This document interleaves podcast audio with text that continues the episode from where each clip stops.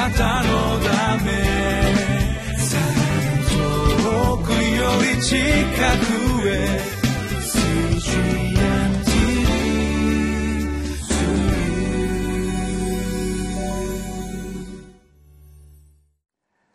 皆さんこんにちは。今日は民数記の33章1節から37節の御言葉を通して神様の御心に私たちの心を傾けていきたいと思います。皆さんは日記を書くでしょうか？私は5年間の日記前の年それが見れるようなこの5年ものの日記を使うんですけれどもその日記が面白いのは去年はここにいてこういうことがあったんだな。何年か前はここにいてこういうことがあったんだな。そういうのを一目で見れるそのような日記があるのであ主の恵みは本当に豊かに表されているんだなということを見ることができます。この33章からモーセは今までエジプトから旅立ってどのように主が恵みを与えてくださったかそれを振り返っています。はじめに神様の御言葉に耳を傾けたいと思いますけれどもどこから旅立ってどこに宿営したという言葉が何回も繰り返されてきます。でも全ての場所は分からなかったとしても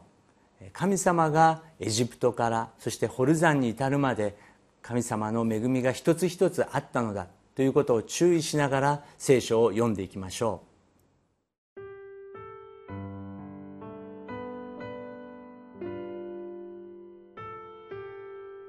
う。民数記33章。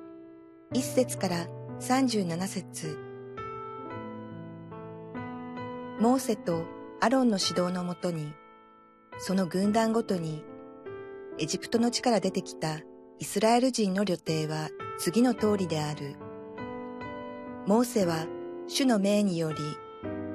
彼らの旅程の出発地点を書き記した。その旅程は出発地点によると次の通りである。彼らは第一月、その月の15日に、ラメセスから旅立った。すなわち、杉越の生贄の翌日、イスラエル人は全エジプトが見ている前を臆することなく出て行った。エジプトは彼らの間で主が撃ち殺されたすべての遺語を埋葬していた。主は彼らの神々に裁きを下された。イスラエル人はラメセスから旅立ってスコテに宿営し、スコテから旅立って荒野の端にあるエタムに宿営した。エタムから旅立って、バールツェフォンの手前にあるピ・ハヒロテの方に向きを変え、ミグドルの前で宿営した。ピ・ハヒロテから旅立って、海の真ん中を通って荒野に向かい、エタムの荒野を三日地ほど行って、マラに宿営した。彼らはマラから旅立ってエリムに行った。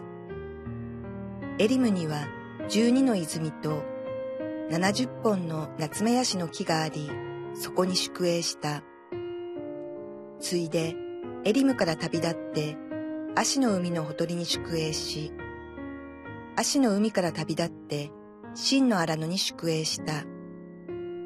真の荒野から旅立って、ドフカに宿営し、ドフカから旅立って、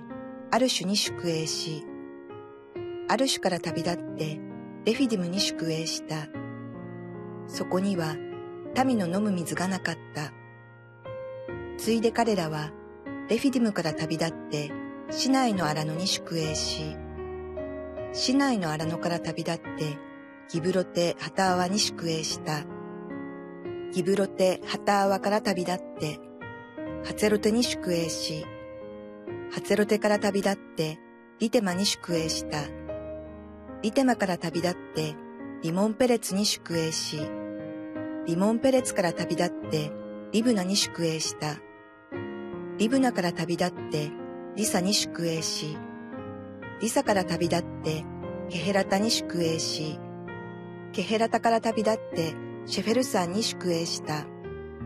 シェフェル山から旅立って原田に宿営し、原田から旅立ってバクヘロテに宿営した。バクヘロテから旅立ってタハテに宿営し、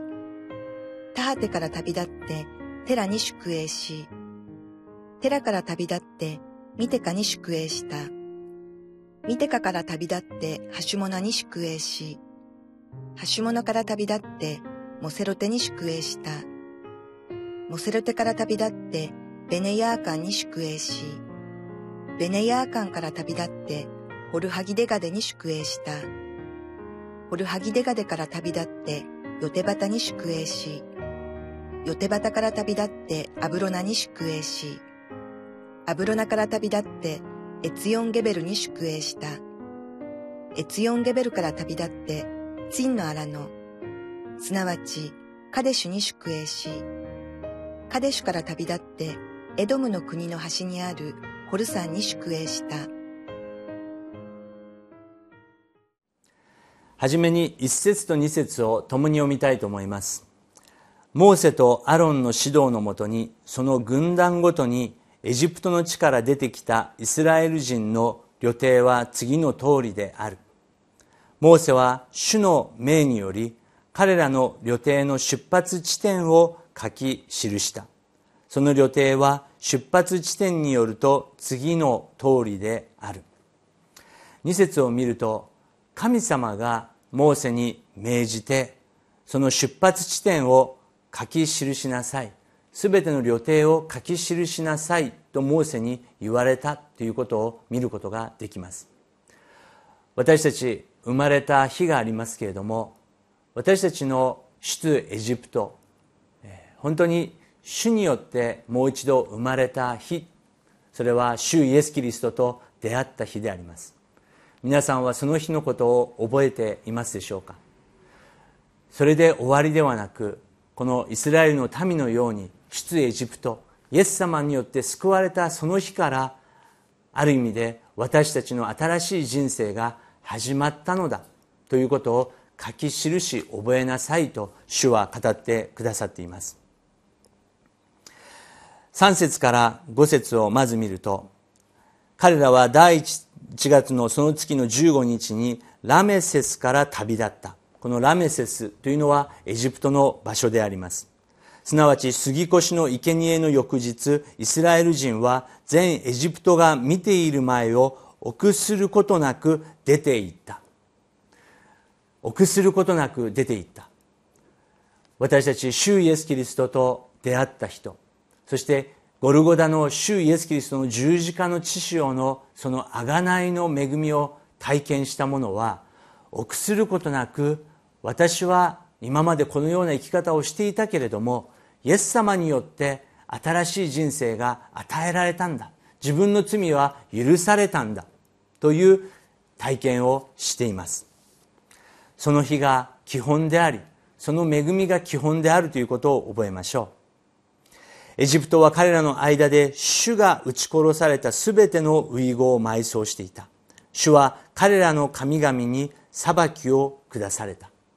創世記から黙示録まで私たちが神様の御業を見るときに神様は必ず悪魔を滅ぼし悪霊を追い出し主イエス・キリストの側に立つ者に勝利を与えてくださるということです。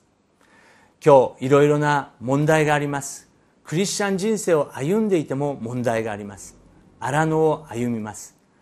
それがある意味では現実なのです。目の前にどのような問題があるかというよりもイスラエルの民のように私たちは誰の側に今日立って歩んでいるかそれが大切なことであります。6節から15あ5節から15節を見ると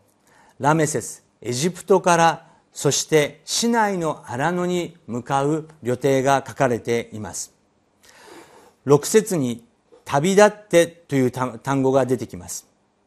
これがずっと続くんですけれどもヘブル語で旅立つというのはナサという言葉が使われています。これは天幕の杭を抜くという意味なんですけれども彼らが日々の生活の中でしていたことは天幕を立てそしてまたその天幕を畳んで進んでいったその繰り返しがあったということであります。私たちクリスチャン人生は同じ場所にいて同じ人たちと楽しい人たちと仲いい人たちとずっといたいという思いがありますけれども精霊によって押し出され神様がこの地にその人に進んでいきなさいといつもチャレンジを与えてくださるということを覚えていきましょう。八節を見ると海の真ん中を通って荒野に向かった。いわゆる航海が割れてイスラエルの民が海の真ん中を歩いていったシーンであります。皆さんの人生の中にも神の奇跡だ。本当にこれは神様がしてくださったんだという日があったに違いがありません。それをいつも覚えて目の前にある問題も今まで与えてくださった神の道からによって私は勝利できるんだという信仰を持ってください。それでもイスラエルの民は非常に人間的です。9節マラという場所では水がなく彼らは神様に不平を漏らしました。また真の荒野11節に出てきますけれども真の荒野では食べ物がなく神様に嘆いた時にマラとマナとウズラを神様によって与えられた場所であります。しかし彼らはついに15節で市内の荒野に到着したということを見ることができます。市内の荒野では彼らは神様の御言葉が与えられ十回が与えられそして天幕が与えられ礼拝を経験し始めたということであります。クリスチャンになったからといって全て聖書がわかるわけではありません。進学校を卒業したから牧師になったから全てを把握しているのでしょうか？そうではありません。全てが旅であり天の御国に帰るその日まで私たちは学び続け礼拝を学び続けなければいけないということであります。16節から37節までそれこそ旅立って宿営した旅立って宿営したその連続が書かれていますけれどもこの16節から37節までなんと37年間の道のりであります。私たちのクリスチャン人生は本当に約束の地。神様が自分自身を本当に完全に統治してくださるまで私たちは訓練され続けなければいけないということをまず心に留めておきましょう。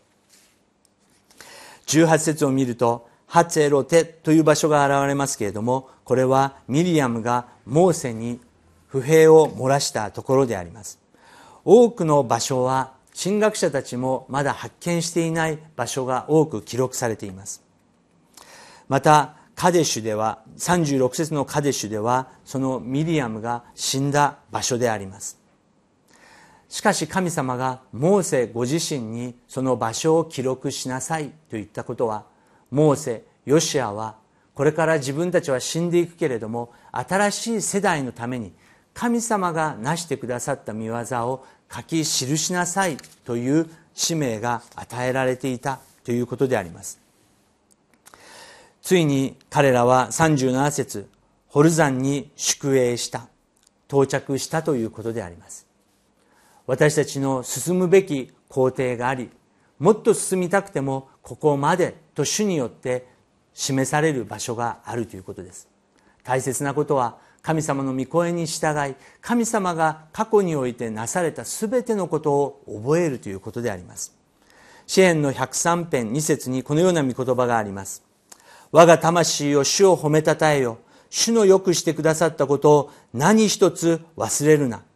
主はあなたのすべての咎を許し、あなたのすべての病を癒し、あなたの命を穴か穴からあがない、あなたに恵みと憐れみとの冠をかぶらせ、あなたの一生良いもので満たされる。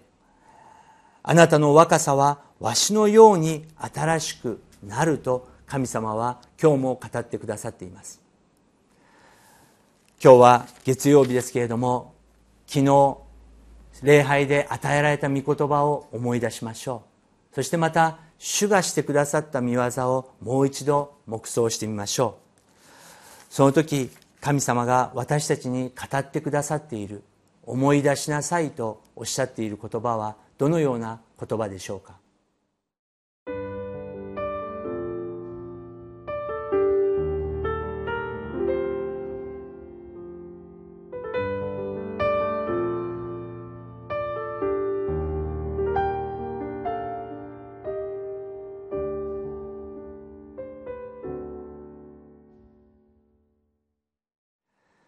皆さんがイエス様の十字架と初めて出会った場所はどこでしょうか？復活されたイエス様と出会った場所はどこでしょうか？そして生きておられる精霊様が使徒の働きだけではなく自分にも宿ありそして精霊様が私たちを用いられた場所はどこでしょうか？それを一つ一つ覚えながら今日も私たち住んでいきたいと思います。一言お祈りしたいと思います。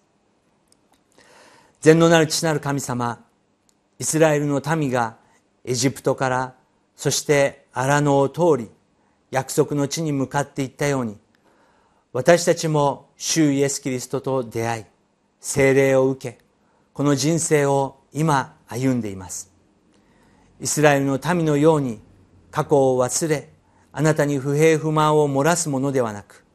いつも精霊に満たされ喜びと感謝を持って進んでいくことができますように導いてください。